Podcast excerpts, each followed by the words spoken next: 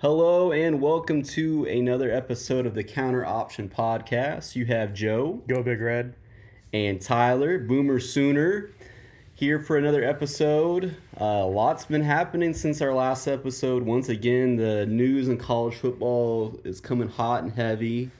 Um, I don't know. There, there's a lot of places where we could start, but I Probably think. should start with the the carousel that happened just the past couple weeks. Oh we? yeah. Okay. So yeah, we'll start there with Yeah. Boston College. yeah, like yeah, Boston College. Jeff Hafley, the uh, head coach there, he was he was at Ohio State before he before he went to uh, Boston College. Decided to jump back into the NFL and go to Green Bay as their defensive coordinator. Everything that I really heard was he was looking to get back into the NFL. He wasn't looking to stay in college. tired of the col- what college has become. Yeah. You hear that a lot going on now, and I get that. But like we said on, I think our first podcast was the NFL's an easy job now compared to what, the, what college is. You don't have to put as many hours in. I know when I've listened to Josh Pate recently, he said the names that are considering leaving college would astound you. And it's a lot. Mm. It, and it's it's probably names. I'm sure Dabo's on that list. I'm sure. Uh, I'm sure a bunch of other people from bigger programs, are older ones too, that have done it for a while, not really wanting to burn the midnight oil anymore and have to cater to these 18, 19 year olds and deal with the NIL. Yeah, I could see it for sure. yeah, and it it may happen. We may see more next year after this season that that's going to be the case, but we don't know. We just don't know right now. Well, so yeah, you uh, you mentioned that it was a, a carousel. So Hafley left. Yeah, Hafley left. Bill O'Brien came in. I mean, I, it, it good. Is it a good hire? It- I, it can be. The fact that they have a coach is a good hire. yeah, the fact that they, the fact that somebody took it over is is a good thing. Is it a bad hire? I mean, you won't know for another few years.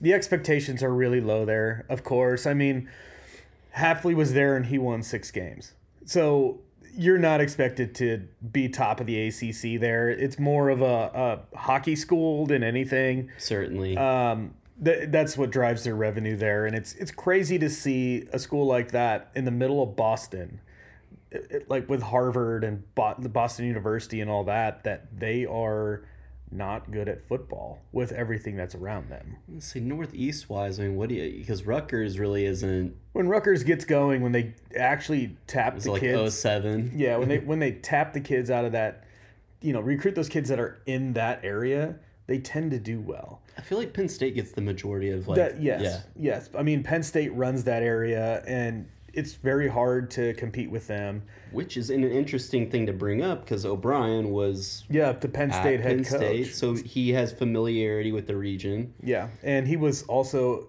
uh, at New England before. He's got NFL Yeah, experience. before uh, he went, he was going to Ohio State as their offensive coordinator. We'll get on that, get to that here in a little bit. But his family, I heard, was going to stay in Boston while he was at Ohio State. So this hire makes so much more sense. Don't have to do that. Exactly. So it's, let's talk about this. So he went from being the offensive coordinator at Bama, where he was not particularly loved. Part one, and and you have the regime change there, so it's like it probably wasn't going to be retained. Uh, DeBoer wants to bring his people in. Uh, so and then he went from Alabama to similar title or the same title at Ohio State, and then now is the head coach at Boston College. But it's probably better for him to be at Boston College. Oh, yeah. In the like, in the long scheme of everything, um, he would probably get run out of Columbus after a couple years. That is a pressure Yeah. cooker right you now. have so much going on there.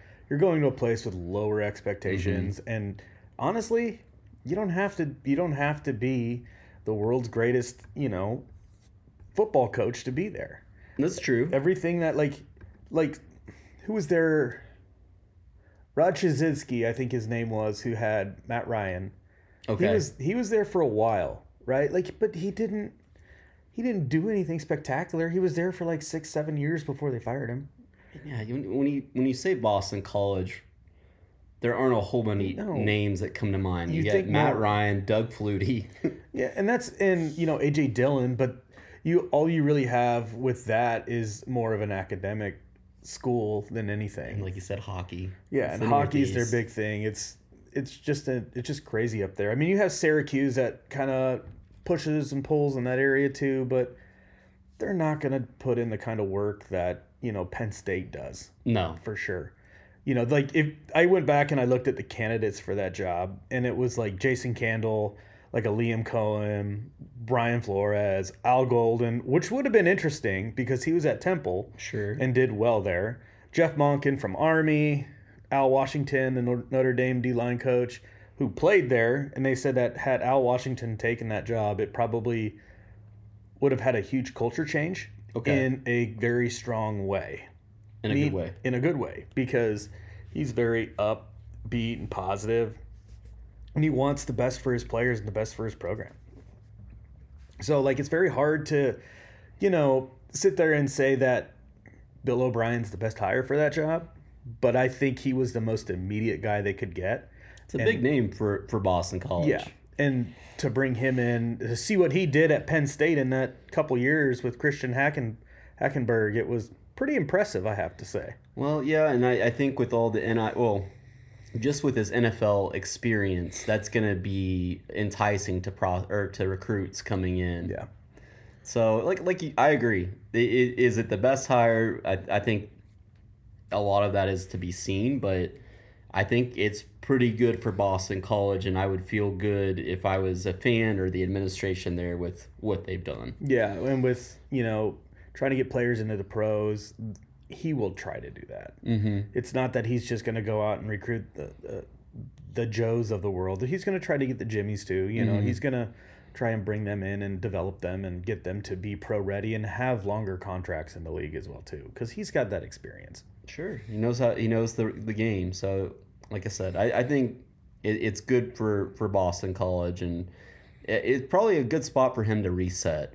Yeah, I think so, and to rebuild his image more than anything. Mm-hmm. Uh, he wasn't particularly liked in Houston when he was the coach for the Texans. He wasn't particularly liked when he New was in, in New England or Bama Yeah. or even Penn State. You know, this is an opportunity where it is a lower level job for him to kind of rebuild that, and I think he needs that. I agree. I agree. You know, and that's that's just that's what type of job I think it is for him. Mm-hmm. It's a rebuilding job for himself, not really for BC. No. BC's going to be what BC is, but he needs that job for himself. I agree. know. But I mean, so that wasn't the only coaching change recently. No, I mean like Chip Kelly left UCLA. I think it, we we just got done recording our last episode, and like immediately after, Yeah, it was this like- news broke. it was like five minutes I think afterwards, and Chip Kelly left. He told the school he was leaving. He didn't. we didn't- Surprising, yeah. yeah. they- this isn't UCLA saying they're done with him. It was the other way around. But they did say he was dipping his toe in the NFL waters, and he was trying to get certain OC jobs in the NFL, and nobody gave it. Nobody wanted to give it to him. I mean, I think a lot of that has to come from the. I I would think that he has to feel unappreciated. I mean, he for what he's done there with what he's had.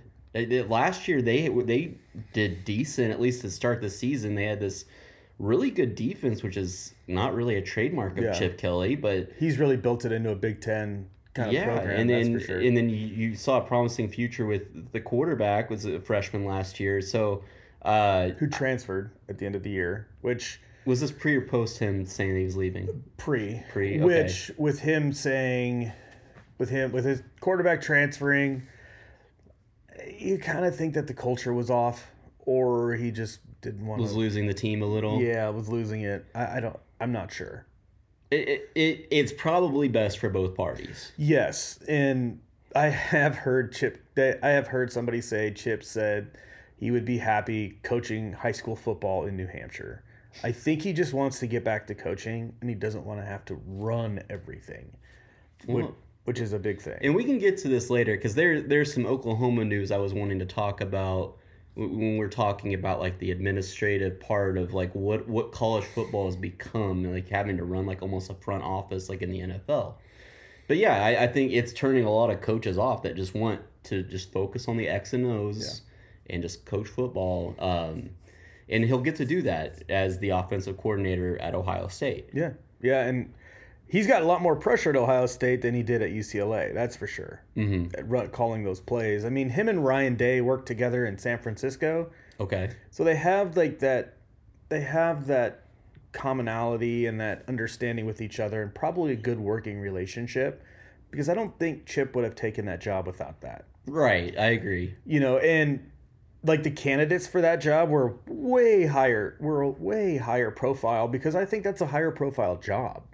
For number one, like the one when I saw that news break and I thought we talked last time about PJ Fleck, I for sure thought PJ was going to jump ship and go to UCLA. Oh, okay. I really thought he was going to UCLA. Um, that would have been the stepping stone, in my opinion, for him to get into a USC, to get into an Oregon, to get into a Miami job or a Texas That job. ne- the upper echelon. Yeah, that's that would have been the the jump there. But as I said last time, I think PJ's great, but it seems like his team has plateaued in Minnesota, and the fact that he continues to stay there is a little concerning. little concerning in the sense that you say to yourself is is it a PJ thing or is it a university thing? You know is is PJ being loyal to the university or is PJ too afraid to dip his toe into a bigger market you know and not saying Minneapolis isn't a bigger market but Minneapolis compared to LA is a small market I mean, I, I, I agree with you. There there is like there are windows for these for for coaches. Like Yeah. because I, I could the same could be said I think for about Matt Campbell. Like Mm-hmm. why haven't you tried the next step after Iowa State? Because like you've I feel like you kind of plateaued the same way there. You've done as much as you can probably do. It, now it's time to take it to the next level and see if you can do it at a big time program and and win some serious hardware. Yeah. Um, they went with I mean they went with Deshaun Foster a former running back there you think is a, a stability hire? They wanted somebody that's not going to leave them like Chip Kelly did. I think it was for the time being, yes. Yeah. You know, but like back to candidates like Tony White, Nebraska's D coordinator, he he was on that list, and it honestly didn't shock me. I I love Tony, and I think he's going to make a great head coach one day. But I think had this job opened up in like December, Tony would have taken it. Not in February. Yeah. They're too far You're past. behind the eight ball. Yeah, you're too mm-hmm. far past recruiting. You're too far. You already had started winter conditioning, and now's not the time to make that take take that move. And I think Deshaun Foster was on that that staff with Chip, and they just elevated him for that reason. So for UCLA, uh, an easy transition, hopefully. Yeah, but even like guys like Jason Candle would have had a. I, I would I thought would have been a good move for him. Eric Bieniemy was on that was named in there, and he's an NFL guy. He's not going to leave the NFL, especially what's going on. Seems on. happy there. Now, th- there were a couple names that kind of came through that were a little interesting to me, like David Shaw from Stanford. Sure. That one, he's unemployed. I mean, he knows the area, he knows the terrain, he knows California, whether it's north or south, and he, Probably would have a little bit more support with the athletic side of things than he did at Stanford. of course, of course, and then Brian Hartline, that, like, up and coming yeah. name, uh, coaching ranks. yeah, Yeah. and take him and make him your head coach. But he's been at Ohio State, and his play calls haven't. He hasn't really had a chance to call plays there.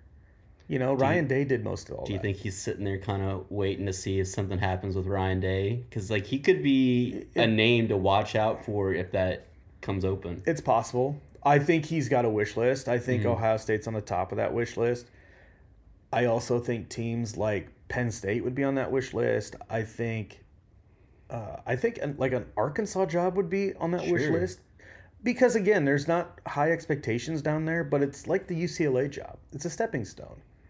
UC, Yeah. UCLA has not been has not been a Since major 90s? major power since the late '80s. Honestly, 80s? Uh, who, who's the was it's Troy Aikman. Troy Aikman? Yeah, Yeah. Who, who was at Oklahoma? Yeah, and then transferred Transferred out. Yeah, but uh, no, I agree. UCLA really, in my lifetime, hasn't been anything no, considered. Yeah. no. I mean, they have good players that come through there. They have a year here. They have a year there, and it just doesn't ever. Was it Maurice Jones-Drew?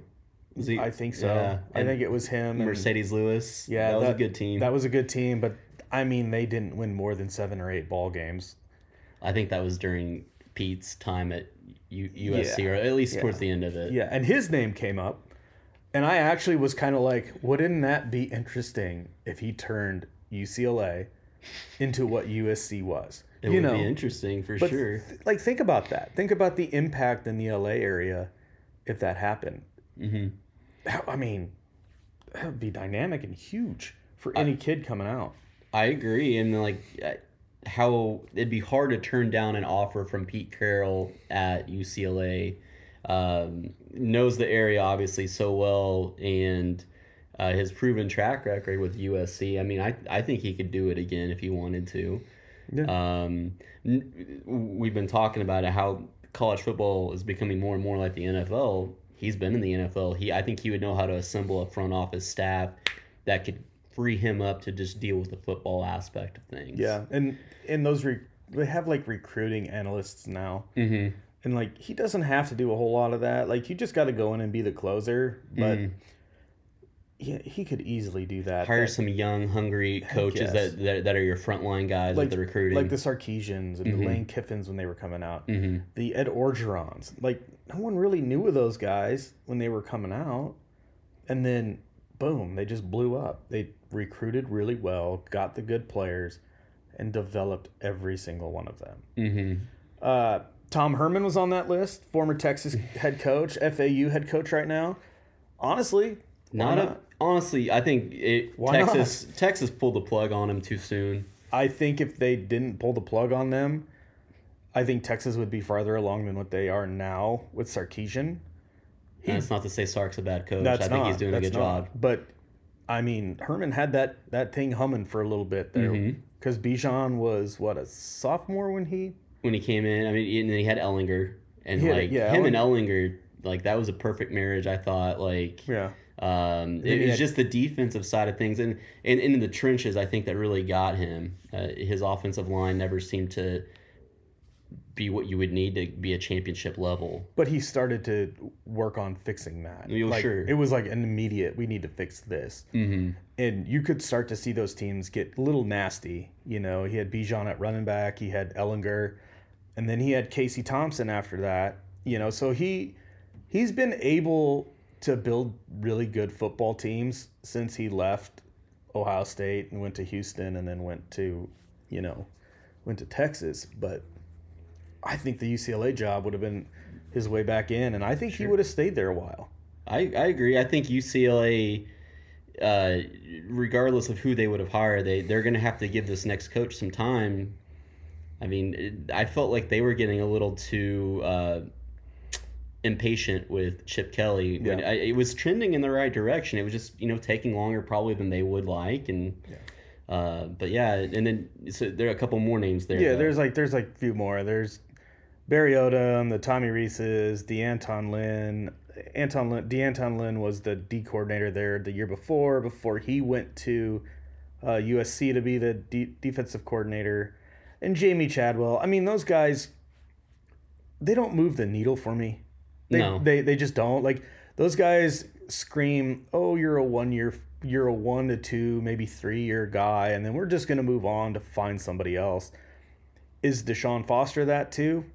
Very possible. yes. Very very possible. They were just, I think they were just behind the eight ball, and they just needed somebody who understood the university and somebody that just was going to instill the right culture for them, and they mm-hmm. feel it's going to be fostered, and we'll see what happens.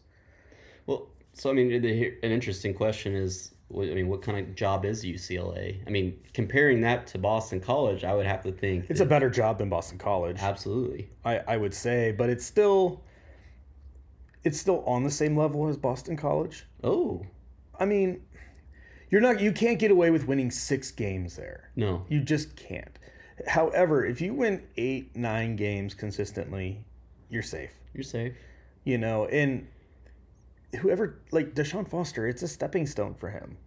It's his first. I think it's his first head coaching job. He but does. he's an he's an uh, alumni. Yeah. If he could stay there, you'd think that maybe he'd want to. Is if he could get it going. But yeah, I don't know.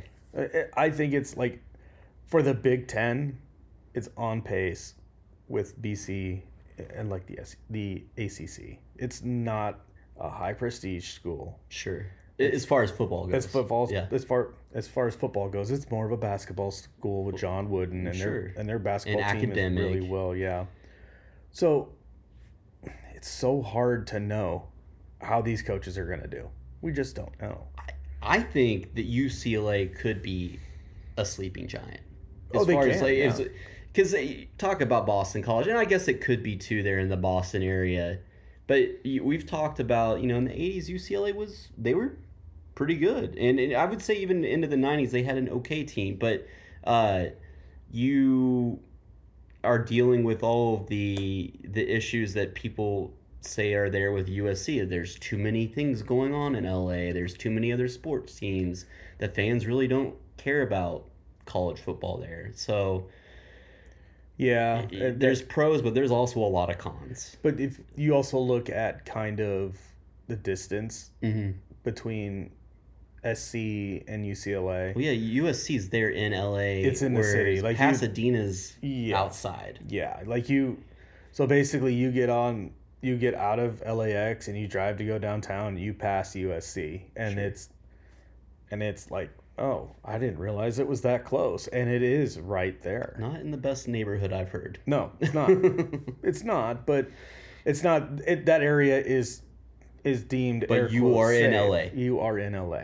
You know versus having to drive 45 minutes an hour outside of town to get to UCLA. Is that, is that how far it is? It's with I mean, traffic? yeah, probably. It's probably a couple hours and with traffic, but you know it. There's a big difference there. You know it. it if you're in a recruit and you want to be in a big city, a big market, you're going to want to go to SC because of that reason. True. If you're Well, I mean, USC is all, if you're going to compare them the two, USC is the yeah, program. USC is Notre Dame. Yeah. Status. Yeah. Let's They're- just be they're a blue blood. that. Yeah. They've had some good years and they've had some very bad years too, but they seem to be able to turn it around a lot faster than some of the other blue bloods have. Mm-hmm. You know, and a lot of that is a recruiting advantage of being in an area where it's 70 degrees year round. You're near the beach. Yeah. yeah. Absolutely. Oh. Do whatever you want at that point, you know. Uh, other news that was big too was Florida State wanting to buy out of the ACC. They're not happy. No, they're not happy. No. They're not. And Uh, For, for a couple of reasons, right? So, I mean, obviously, the whole debacle with them going undefeated last year and missing out on the playoff. But then I think they are probably looking at the Big Ten and the SEC and seeing the writing on the wall. While the ACC is not the worst conference out there, it's it doesn't stack up to the new Big Ten, the No. new SEC, no, it doesn't. and they're not go- when it when it comes time for for money.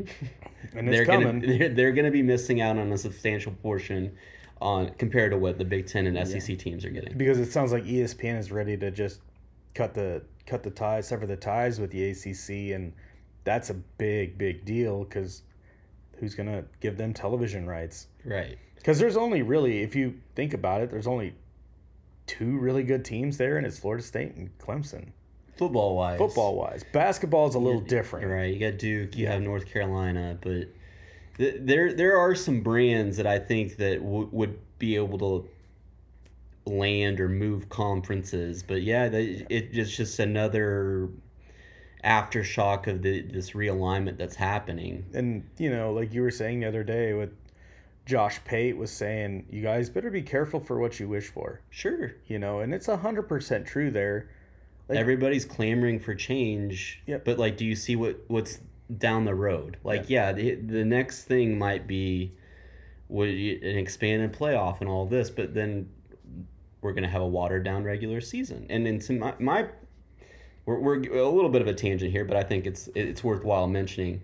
One of the, one of the main reasons why i love college football is i think out of all the sports its regular season is at the most at the most important compared to like the NFL or basketball, baseball. Like every game seems to matter.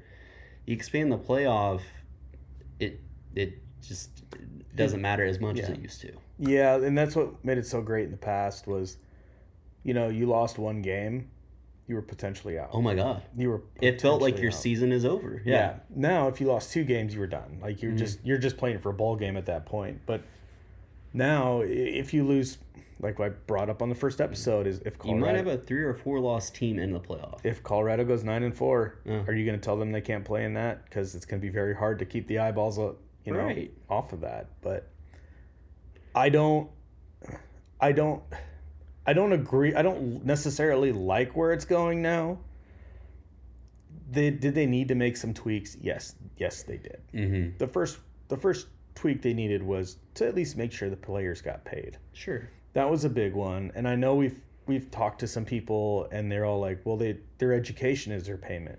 You're Sure. right, it is But what is their value to the, the university, and are they actually being fairly compensated for that? exactly. Yeah, that's what it becomes. But you can't have, you know, you can't have you can't have everything. And But what they've done is they've completely changed the sport. When we talked about it, without guardrails, with with no clear direction of where where we're going. I mean, there it, and it sounds like whatever is going to happen with the playoff right now is only going to be like a two year stint because they're gonna they're we're talking about Yeah. changing it here again. yeah, because we were we were looking at it the other day, and Mhm. it was like what the five conference champions, and Mm-hmm. we were like, "There's only four. That's right. The, the pack. You know, God, God love Oregon State and Washington State, but two teams doesn't make yeah, a conference. it- yeah, exactly, and it's just like there's only four, and then I w- then I started thinking, and I was like, oh, it's either the group of six or the group the group of five, however they're labeled. The best one of those would probably be the one that gets that last spot, and then there's like seven open entries. Okay, now. We're, since we've gone on this tangent, I am Mhm. just going to say this with that. Okay. I don't like the fact that there's seven open entries because I really think guys like a Buffalo, if they do really well, or uh, UMass or Georgia Southern, or those schools that like if they beat a bunch of really good teams, they're not making the playoff. They're just not. It's true. A team like Auburn, a team like uh, Ole Miss. Ole Miss, Mississippi State Penn could get in there. State, Fuck yeah. you, Brandon Walker. uh, they could get in there, but like, I a lot of those teams aren't going to deserve it, no. and that's the that's the problem that I'm going to have with it. Is you're going to see teams that don't that don't deserve it being there because of name and conference affiliation. Which is goes back to what we were talking about last time with the NIL. We have to find a way to get these smaller guys on the same playing field as the big boys in these smaller conferences. It's not fair to them because they're going to play just as many football games, probably the same kind of caliber of teams, Mhm. and they're going to have good years. And they're going to be like, "Oh, sorry, you're not in the in the ACC. You're not in the Big Ten. You're not in the SEC or the Big Twelve. You can't be here." right. and that that's that just really you know doesn't sit well with me Well, I mean, it, it definitely feels like they're moving away from that. Like the it, it's it's gonna be this top group of schools, and then yeah, your your group of five uh, programs are gonna be on the outside looking in. yeah And it's I, I, I do think yeah, it's it's not good for the sport. no and that i mean that's what that kind of ties us back around Mm. to florida state you know they got left out of the playoff last year. And they're a big brand. and they really are yeah. they yeah going way back into the 80s through the 90s Mm-hmm. they were they were right there and they've been up and down but they've they've been consistent hmm for i as long as i can remember you know and losing left an undefeated Florida State out. You think that Tulane's gonna get a shot? No. Did they deserve a shot? Yeah. Yes. Yeah. 100%. I mean, what Willie Fritz did there last year? Sure. Oh my God. That was a team. But I mean, I, I think that just shows you where the college football Yeah. playoffs committee's heads at. Like, well, no. Because they were a top 25 team. Mm-hmm. Tulane was a top 25 team all year. Mm-hmm. They climbed up to almost top 10 by the end of the year. And it's it's situations like that where if Tulane won conference during Conference USA or Athletic. I think American. American. Okay, so if they win the American and they're the highest rated American conference champion, Mhm. are you going to give them one of the top five seeds? Probably not. Probably not, unless they've their auto conference is just like out of this world. They're playing like an Alabama and they're gonna play like a Michigan. Oh, like, okay. So scenario like that though. Yeah. Say that they were to beat an Auburn, hmm uh, and then go to the Big Ten. Beat like Purdue or something. Yeah, beat Purdue, and go to the and then go to the Big Twelve and beat Oklahoma State. Colorado. Oh, ooh, okay, Colorado. Right. yeah. I'm just- throwing a team out there, Yeah. or Utah, right? You if you could pull off one of those two upsets, I would be impressed with that. Yeah, I I would give it to them. Mm-hmm. I would give them a top five seed. That's to me that resume says everything. But people are gonna say, well, they just got lucky, or Colorado had a bad game because Shedeur did this, or so, or you know, whatever. Right. And I and I'm not gonna sit here and say that it's okay when it's not okay. You know, No. Auburn's in a rebuild. Okay, right now so is Tulane. They just lost Willie Fritz to Houston Certainly. so they're in a rebuild too. You know, you could say that about Purdue, same thing. Mhm. You know, same thing with with Colorado, and then you beat Utah. Um, Yeah. I'm- I'm Utah impressed. is That's a a- really well run program. you know, it, you're gonna leave a team like that out. Probably is not smart. You know, and We're gonna see it though. yes, yes, we will, We'll and it. it's gonna be a whole other can of worms that the NCAA is not ready for. That they're gonna at some point something has to happen because this can't continue on. Like I this. agree. It- and so, but I think we, we mentioned it last week where the Big Ten officials and SEC officials were meeting together, and it sounds like, in my opinion, they're we're gonna stick together and we're gonna make our own little pact. And as soon as this next contract up is up, which I think it's like I said, two years, I think so. they're gonna have some bar or some leverage, and they're gonna have things run the way that they want. And I think that that might be when we see the NCAA going away and possibly like a new At the FBS level. FBS level. Sure, um, we might see a different kind of rule committee come into play. What this college football uh, Landscape. landscape that we're seeing right now, I think this it, it's good for two years, and the expiration's up, and then we're gonna do it again. So Yeah, and because they're already talking about Yeah, even further expansion. We haven't even yeah, they played are. this new They round are, of playoffs. But what it sounds like is is it's going to be it's going to be Big Ten and SEC and that's it. Sure, I don't agree with that. I don't agree with it either. I, I just don't because like if you look at if you look at the NFL, the, of course they have 32 teams. Now these both of these schools have probably 36 to 40. sure. Both these conferences, and it's not. That's not sustainable. It's just not. Well, I mean, you're talking about, and like, eh, I don't have the numbers, but like before all this this movement, before all the uh, conference realignment, I mean, you had it, it, was kind of like a steady. Uh, you have your high school ranks. There's a, hundreds of thousands of kids, and then you, you know you're paring down probably like 25 percent of those make it to the FBS level, less than that even probably. I And would then- probably say about I would say 15 per t- t- 12 to 15 percent oh. probably make it up there. But if if you're cutting down to you're you're saying Division One is only going to have like forty six to fifty teams, you really are cutting down what You're what, taking the one percent. That's really what you're. Da- that's what you're doing. You're taking the one percent. that and not all that one percent doesn't always work out. That's the other thing too. It's like you look at a look at a kid who played. I mean, high there's school ball. examples of it all over in the NFL. Like Josh Allen went to Wyoming, and then Flacco who went to Delaware, and then uh, not a whole bunch of are coming in my head at the Brock moment. Brock Purdy went to Iowa State. Brock Purdy went to You Iowa know? State. There's a there's a whole bunch of kids that come out of high school that aren't ready to perform at a high level right away and still need some development and at a place that's not so big where they can actually get some confidence around them and learn the game more. Like I feel like those programs are essential and they they help build Yeah. great football players. Yeah, and that's that's the problem. hmm Is it's that and I don't know. I, I don't.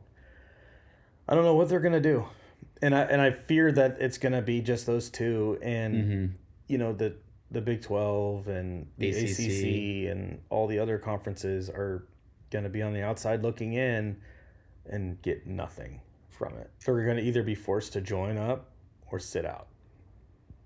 And for a school like Oklahoma State, that doesn't do well for you, No, especially in Stillwater where there's not a lot, not a lot going on. not a lot, not a lot going on there. And if you can't, you know, And I love. Gundy, but yeah, I mean, if you if you are going up against the disadvantages that we're talking about, I don't care how great your coach is. It's it's gonna take more than that.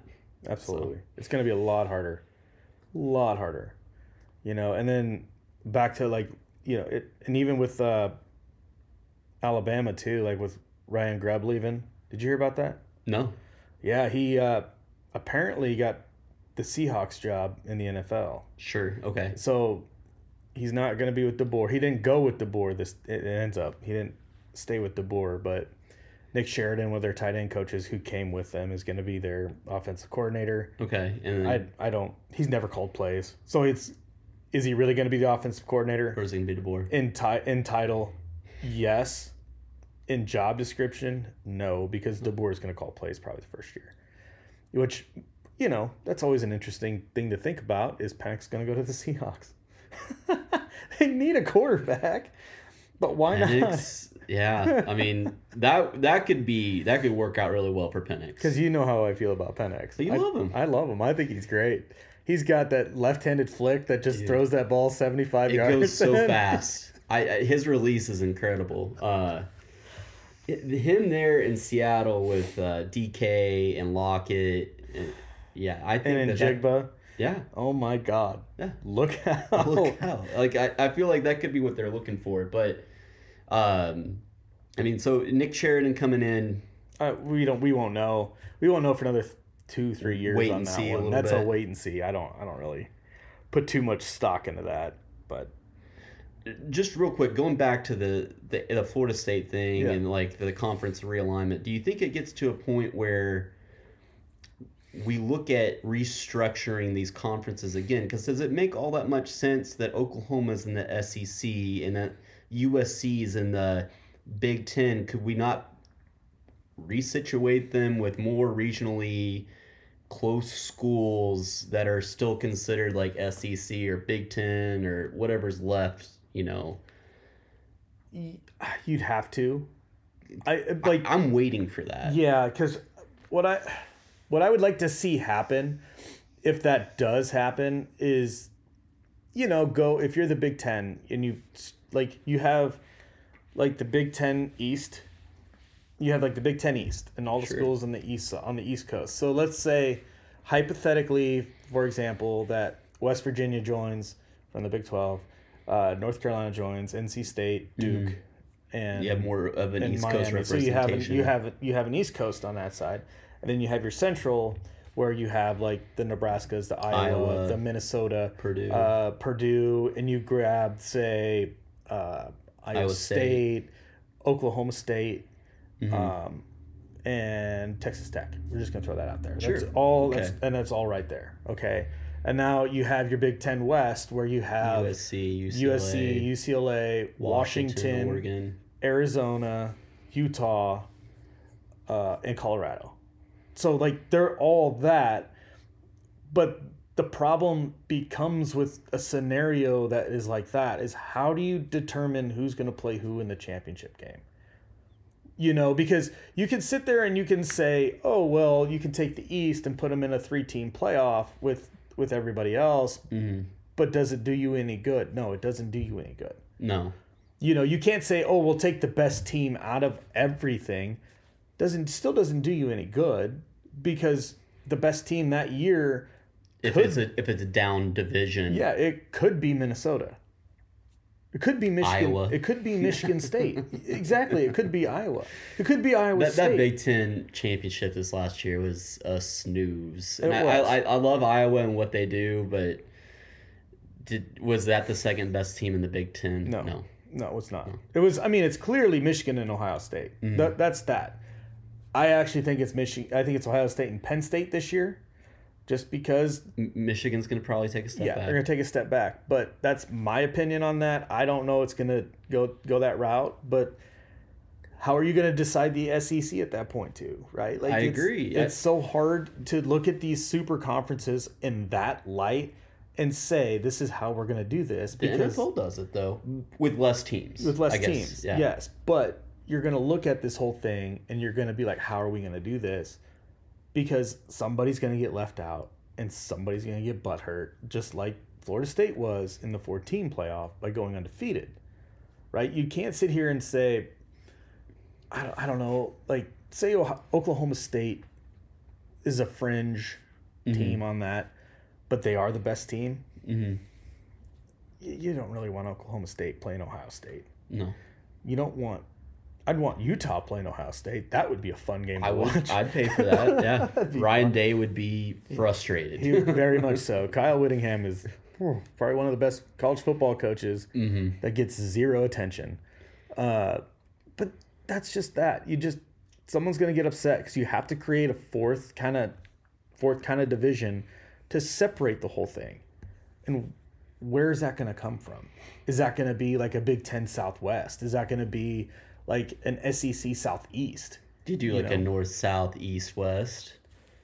Yeah, but then it all gets it all gets weird because you could sit there and say Michigan is in is is in like the central. Let's say Big Ten Central, mm-hmm. Big Ten East, Big Ten West, Big Ten South. We'll we'll, we'll just throw this mm. scenario out. Cowboys are in the NFC East. Of course, it's crazy. I It don't doesn't make any understand sense that. either, I don't, yeah. e- I don't get it. But take like Yeah. Take that model. Okay, so you have let's okay, so you have all those teams. Where are you going to put an Ohio State? You're going to put them in the East, you're going to put them in the Central. Right? Because if you put them in the East, that makes sense. Mm-hmm. And you have Michigan in the Central with you know, with all that. Makes sense. In the South, you really don't have any Southern teams. You Not have with Big Ten. No. no, not with Big Ten. Like you, you'd have to go to the Southwest and get Arizona State, Arizona, you said, Tech, Texas Tech, and you'll have to maybe get TCU. and, and get TCU, and that would have to be that. That would have to be that division, Mm-hmm. and then you have the West. I don't think that's beneficial for anybody. for anybody, just because the money payout that has to happen. You can't you can't have a level playing field with that, and that's a big draw for the Big Ten and the SEC is because the money gets distributed to every team at the same amount. There's no fluctuations, which is awesome. Yeah, I mean, there's just there's so many moving pieces with it, and uh, I I hope that the powers that be don't get too greedy, Yeah. which is it's a lot to ask for, and that we can still have a game that of college football that we like after all this is said and done. Yeah, it's just it's just crazy. You know, I, I don't even want to think about it. Yeah. You know, imagine the football NCAA football twenty five that's coming out. Mm-hmm. Think about all those crazy updates that would have to happen with all that happening. Yeah, those those guys would have to be working tirelessly. I mean, we, that's coming out this year, by the way. College football game, which we've been deprived of for, ten years, eleven years, Eleven years. and Yeah. I mean that that's my favorite video game. Mine too, man. I remember playing that. But imagine that. Oh, just I- I would if I was working at EA and they were mm. telling me, "Oh, got update again," I would bang my head against the wall. no, it's like no, we're gonna give the the the players the option just to make their conferences and let them have it. Oh, God, I don't want that to happen. they're 18, 19, you know, they're not they're not built for that. No, I was talking about like the, the Oh, video game gotcha. players. Like, yeah, here here you can have the keys to like set it up however you want, and No, man. I don't want that either. you know what? I don't want that kind of don't want- responsibility. because you're gonna pick a team and you're gonna be like, oh, I'm gonna build it from the ground up, and then you're like, oh hell, I'll go into I'll go into you know SEC. ACC. I'll go in the ACC, and then you're just like, crap, I shouldn't have done that. just killed me, you know. But it's it's what it is, you know. It, you, we're gonna see what happens, Mm-hmm. but I just had to throw that out there because that would be like funny to watch. Like you turn your go to open up it open it up on your PlayStation, and you'd be like. "Ah, got an 18 hour download. What is going on here? 18 hour download. But, but seriously though, with all the changes, Fast and Furious, like that is Yeah. that's what we're looking at. Yeah. But You said you had some OU news. What's going on? Sure. So yeah, some staff changes. Uh, J.R. Sandlin, he is he he was their uh, recruiting director, player personnel guy, and he took a job at SMU as their. I think they called it just the GM. This That's a good move for him. college football is moving more Yeah. more like we've been saying towards this NFL structure, and so uh, while I do think that is a it's going to be a big uh, we'll miss him at Oklahoma. I do think what they're replacing him with is is an upgrade. Yeah. Uh, I think Venables and uh, Joe C, who's the uh, athletic director there at Oklahoma, they He's a really good A- AD for sure. really good AD, and so they, they see kind of where college football is going, and we're going more towards this NFL structure. And so I think they already had a guy in mind and, and in place, had you know when Sandlin was gone, um, and Curtis Lofton is going to be the new Oh, I like that. GM at OU. Nice. Essentially, when we that title comes into place, and like, could I think of a better player or a person? No, like He was a legend there. legend. Yeah, he's highly recruited. He uh, was an All American in, at OU. Went on to have a great NFL career. I want to say he was a Pro Bowl player at least one year I think so. with the Raiders or the Falcons. But uh, he's a very uh, no nonsense guy, and I think he fits along with like kind of the Brent Venables culture where we're, we're doing things the right way, and uh, he. I, I, I think he's going to knock it out of the park. Yeah, Nebraska had some of that too Mm. this year, where they were eliminating some of this. Uh, they're not eliminating the job; hmm they're moving on from some people that he's worked with in the past. Sure.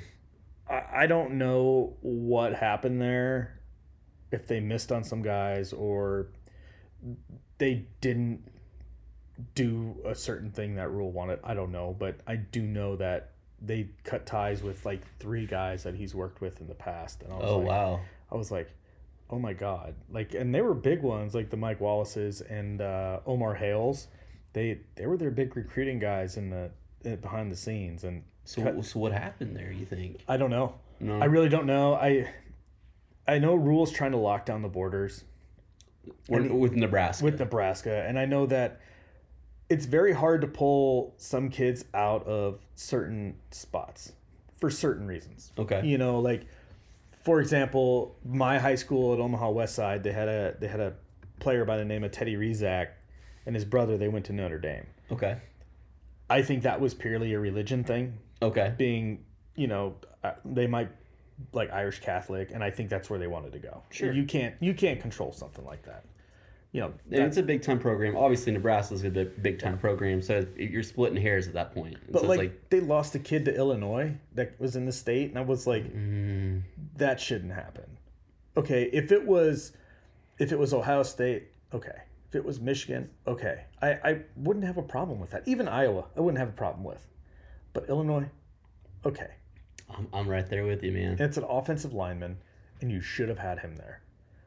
You know, because he had he got an offer from Mickey when Mickey was there, and you know, he wanted to come and then decided he didn't want to. I mean, I think that's it's it's a good sign of a good program is a coach basically is, like you said setting up borders and like no this is our state Yeah. and we get our pick of these guys first before anybody else comes in here and tries to take them And he and he's, and of course you sit there and you say he's like, I can't get them all. You can't get them all. can't But if you can get ninety percent of them, it's a win.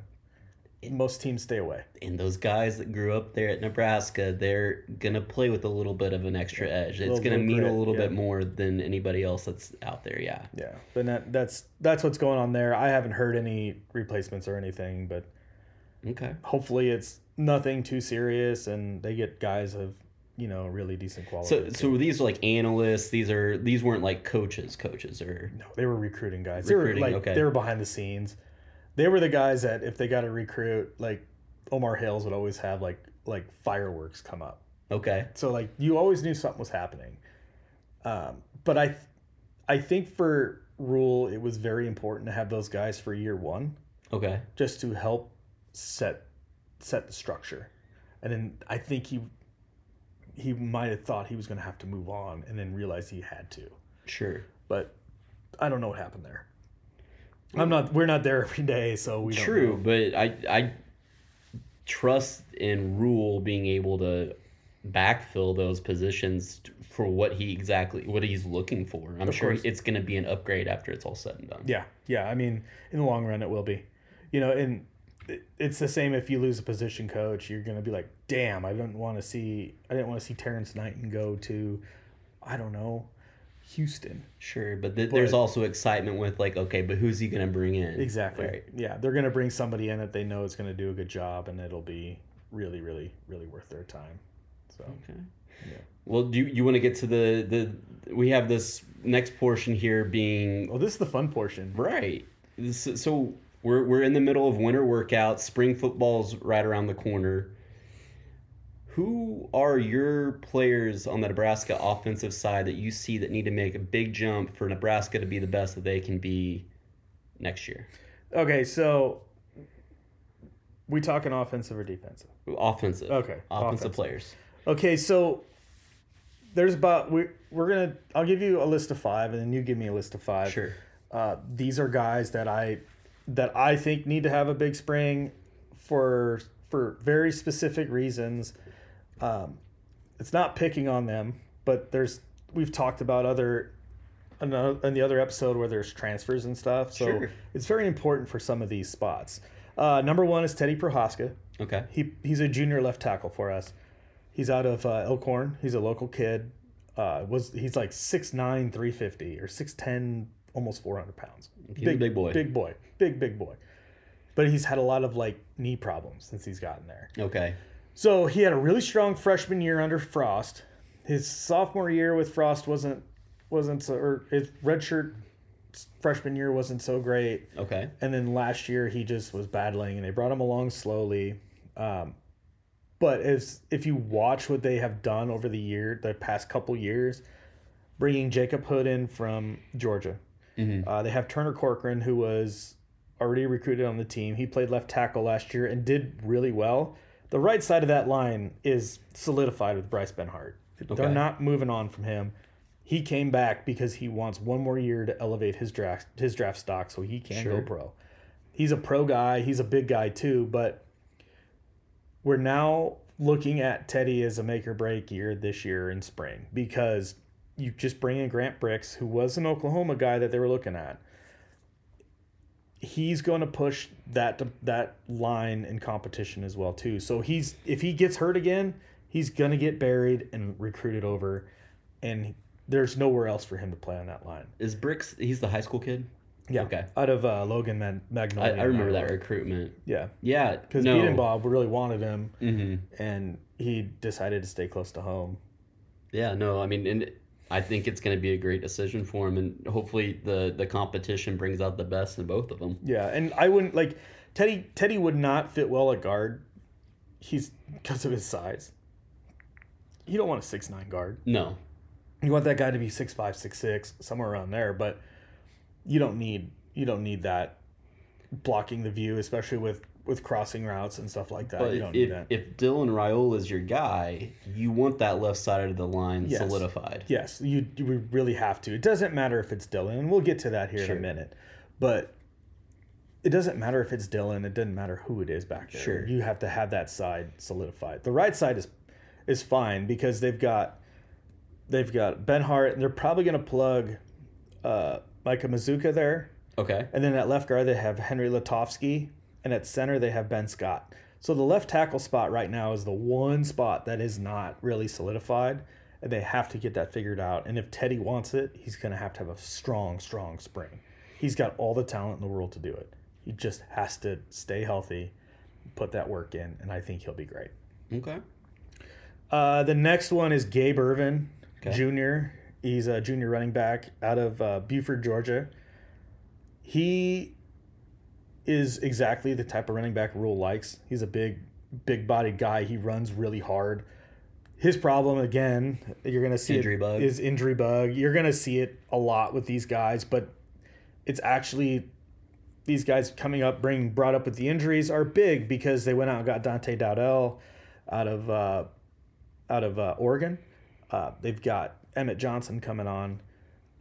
And then even with Rahmir Johnson, who's on the list as well too, he's a senior this year, but he got buried in 2000, 2022 because Ajay Allen, who transferred out, was the was the RB one, and he had a good year. But those two guys, if they don't have, they don't have a, a decent spring, they're gonna get either moved See to a freshman or a, a underclassman coming and Yeah. taking that job. Yeah, you will. And it's not it's not it it's not that they can't do the job. They they 100% can. I mean, Gabe Ervin in a in like 2026 is projected to be one of the top running backs in the NFL in the draft. So, he has that talent. They just he has to stay healthy and put it all together.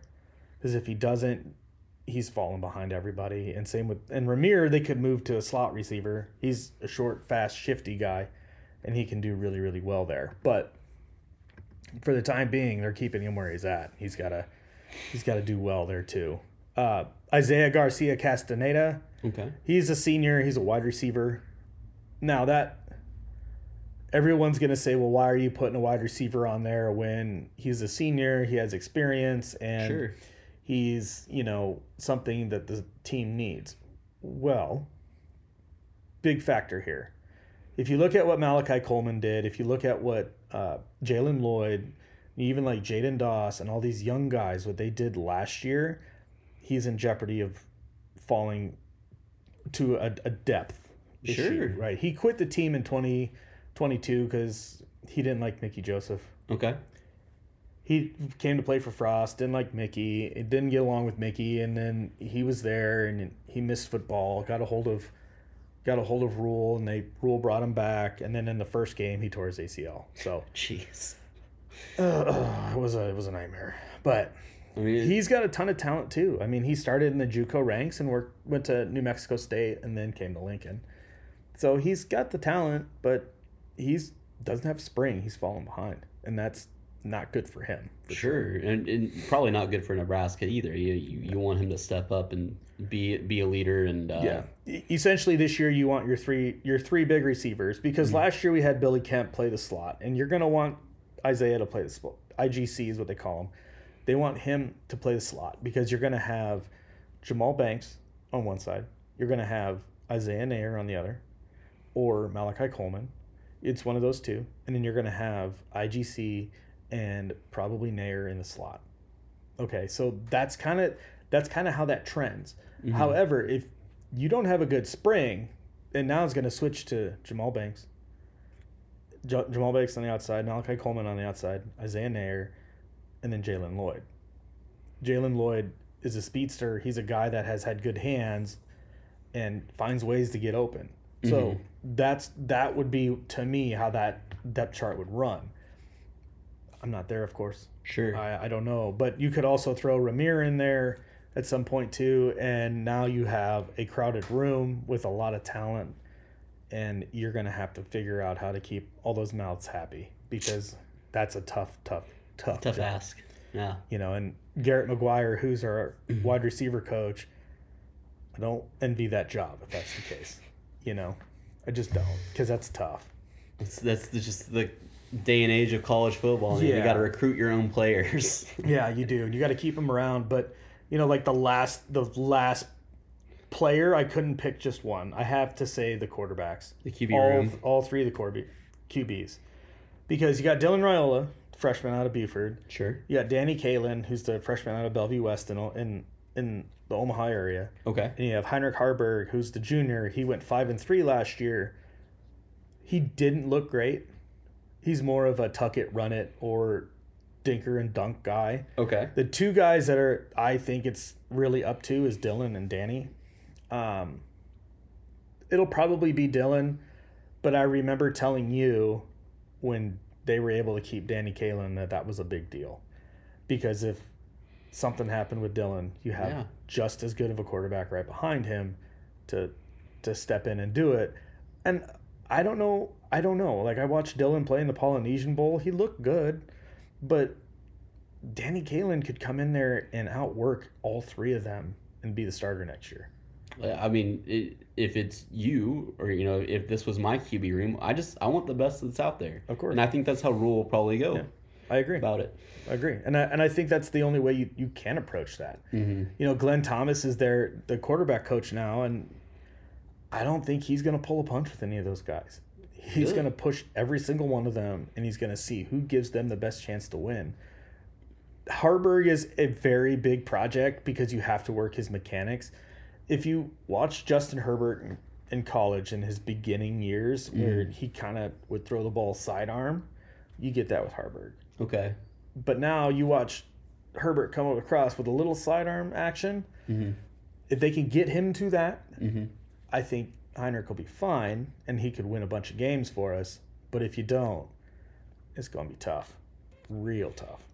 It'll be interesting to see how that shakes out. I mean, with with, all that talent there in the QB room, I mean, you hope that it's just pushing all of them to be better, and you're you're just gonna get the best of the bunch there. So And they know that if they don't make it, you, any one of them, could transfer out. they're going to get a transfer. They're going to go. They're going to go get a transfer. They have been very upfront with each and oh, every you one mean. Nebraska's gonna go, get, a transfer? Okay. They'll go get a transfer quarterback for fall to see who's the best out of all that. So they're not gonna just sit there and be like, "Oh, we have Jeff Sims like they had last year," and watch him just sink. When they should have kept Casey around, and they probably would have won eight games last year with Casey. With Casey Thompson. Yeah. Oh. So they're learning from that mistake, and I think that's great. But that QB room has a lot to prove this spring Sure. Otherwise, if they don't, they're gonna they're gonna be stuck in the middle of of a bigger dogfight with a fourth mouth. So I mean, I th- I think those are all great picks, and uh, like you said, I, to me, it, it- that QB it, it, it makes and breaks your team. Yep. So, but and then having to hinge that on a, a true freshman is a big ask, but maybe maybe Raiola or Kaelin is the the guy. Yeah. So we'll see. you just don't know until you get him in the in the spring and get him going. But there's a strong possibility it's gonna be one of those two. Okay. Oklahoma. What do you think about Oklahoma? Oklahoma. Okay.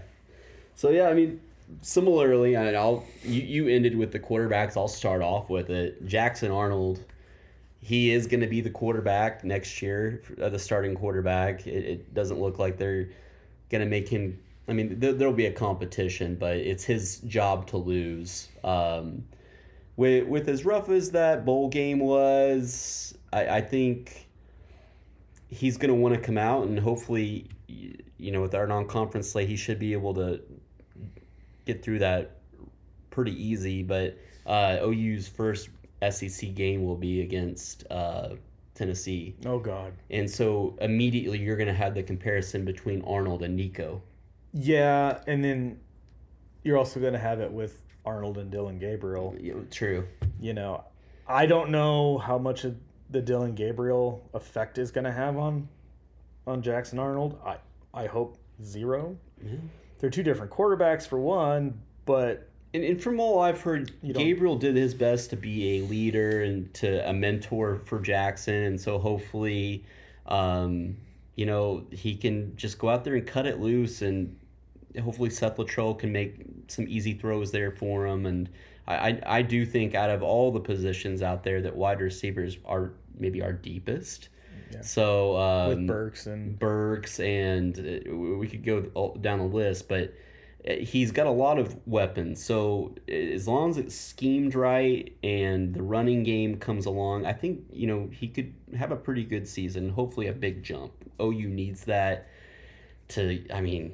It, it, it's a tough schedule next year, so if we want to, you know, get to nine or ten wins, which could be possible, you're going to need Jackson Arnold playing at his best.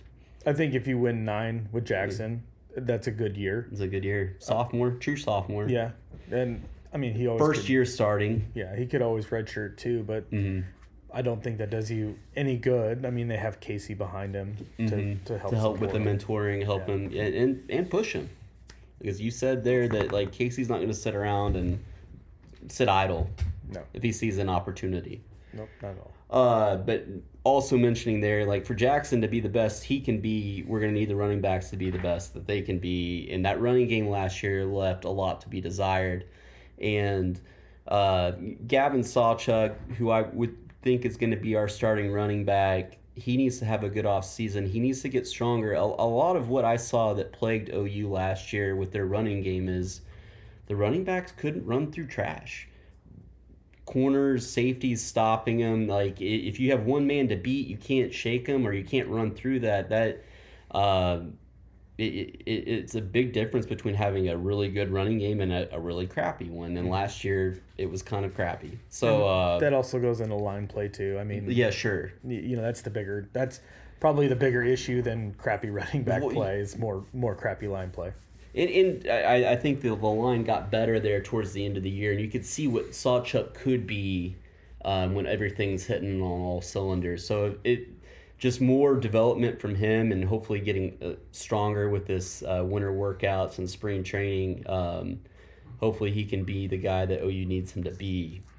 Um, it just further going along with that, we're talking about offensive line play that is going to help with the offense or with the running. Uh, I think Jacob Sexton, you, you're going to need with as much uh, players that we have leaving on the offensive line and the transfers and all that. We need a centerpiece, and I know Sexton is he's going to be a tackle, but we, we need one to step up and be the leader who's going to be an anchor. Um, I look at Jacob Sexton to be that guy. Uh, he he'll likely be a right tackle, but if we're talking about running game, you having a dominant right tackle is a great thing there, and so I could see Gavin Sawchuk and Jacob Sexton playing off of each other. If they both have big big winners and big springs, it could be a, a catalyst for a great running game next year. Do you think they keep him at right tackle, or do you think they move him to left tackle? I honestly don't know. Beeden Bedenbaugh, he's kind of like a mad scientist with his offensive line. He doesn't care if you're the best player. He's more interested in getting the best five out there that Yeah. work together the best. They're all offensive line coaches are that way too. yeah. You know, but the only reason I ask is is because if they move him from right tackle to left tackle, because I was thinking about this a little bit more after Kind of the same thing. with- after what we were talking about Mm-hmm. last week, the last last episode was if they take him from right tackle and they move him to left tackle, you got to teach him a whole new set of skills backwards. True. And it's the same way if you move a left tackle, right tackle, Right you got to do the backwards stuff. So it might behoove Oklahoma to keep Sexton at right tackle and to take a Tarquin or a Spencer Brown and put him Sure. and put them at left and get them used to that spot just because that's probably what they need more. Right. No, no, I, I agree. I I think I see him staying at the right tackle spot, but we'll, we'll see. Like I mean, there's always obviously chance for them moving him around, but um, I say I see him staying at right tackle, and I I think that would probably be best for that offensive line. Yeah. Um, so we're at three there. Uh, fourth one, I'm going to go wide receiver. Uh, I, I know I did say this is probably the most, the deepest uh, position on the offensive side of the ball. There's a lot of names, but it, there isn't really one that sticks out to me all too much. And so if if one could come forward and be like the go-to target, uh, be great for Jackson Arnold. But I I think that that guy it should be Andrel Anthony. And he was probably our number one last year before he went down in the Texas game. Uh, he is a great deep, deep target. He was a transfer from Michigan um, and immediately came in and, like I said, became our number one guy. Um, if he can come back from that injury that he had last year and pick up where he left off, it's going to help Jackson. It's going to help that offense out. Um, it, it will open up all the underneath stuff too, uh, which uh, once again will help Jackson. And uh, with, with with such a young quarterback, I you you see it in the NFL too with rookies. is tight end play. Tight ends are your uh, your safety valve. There, I think it will be what Jackson needs. And after the last couple of years, our tight end play hasn't been what we need it to be. And I would like to see OU get more towards of like a Ravens offense or like a Patriots offense since we're talking about moving more towards an NFL game. If we had more of an NFL style offense with two tight end play where you don't know if they're going to be blocking, if they're going to be going out for uh, passes and like actually being a pass catching threat. Um, and I, I look at Jake Roberts, the transfer from Baylor, being that guy, hopefully to be the number one tight end, and I hope that he has the winter and the spring uh, get stronger, get since he's a transfer coming in and getting that relationship built with Jackson Arnold, um, having him and both Andrel Anthony like both great weapons, and I think will help with the development of Jackson Arnold. So yeah, and I also think that uh, OU, if they move to an offensive style similar to NFL, will be mm-hmm. Baltimore because Littrell's an air raid guy. Sure, and they're kind of running an air raid offense, and you know, in Baltimore. I mean, I hear Rhule talk about wanting to be a 49ers offense with you know positionless players, moving them around here, moving here create mismatches, and that's yeah. that's what I think that's.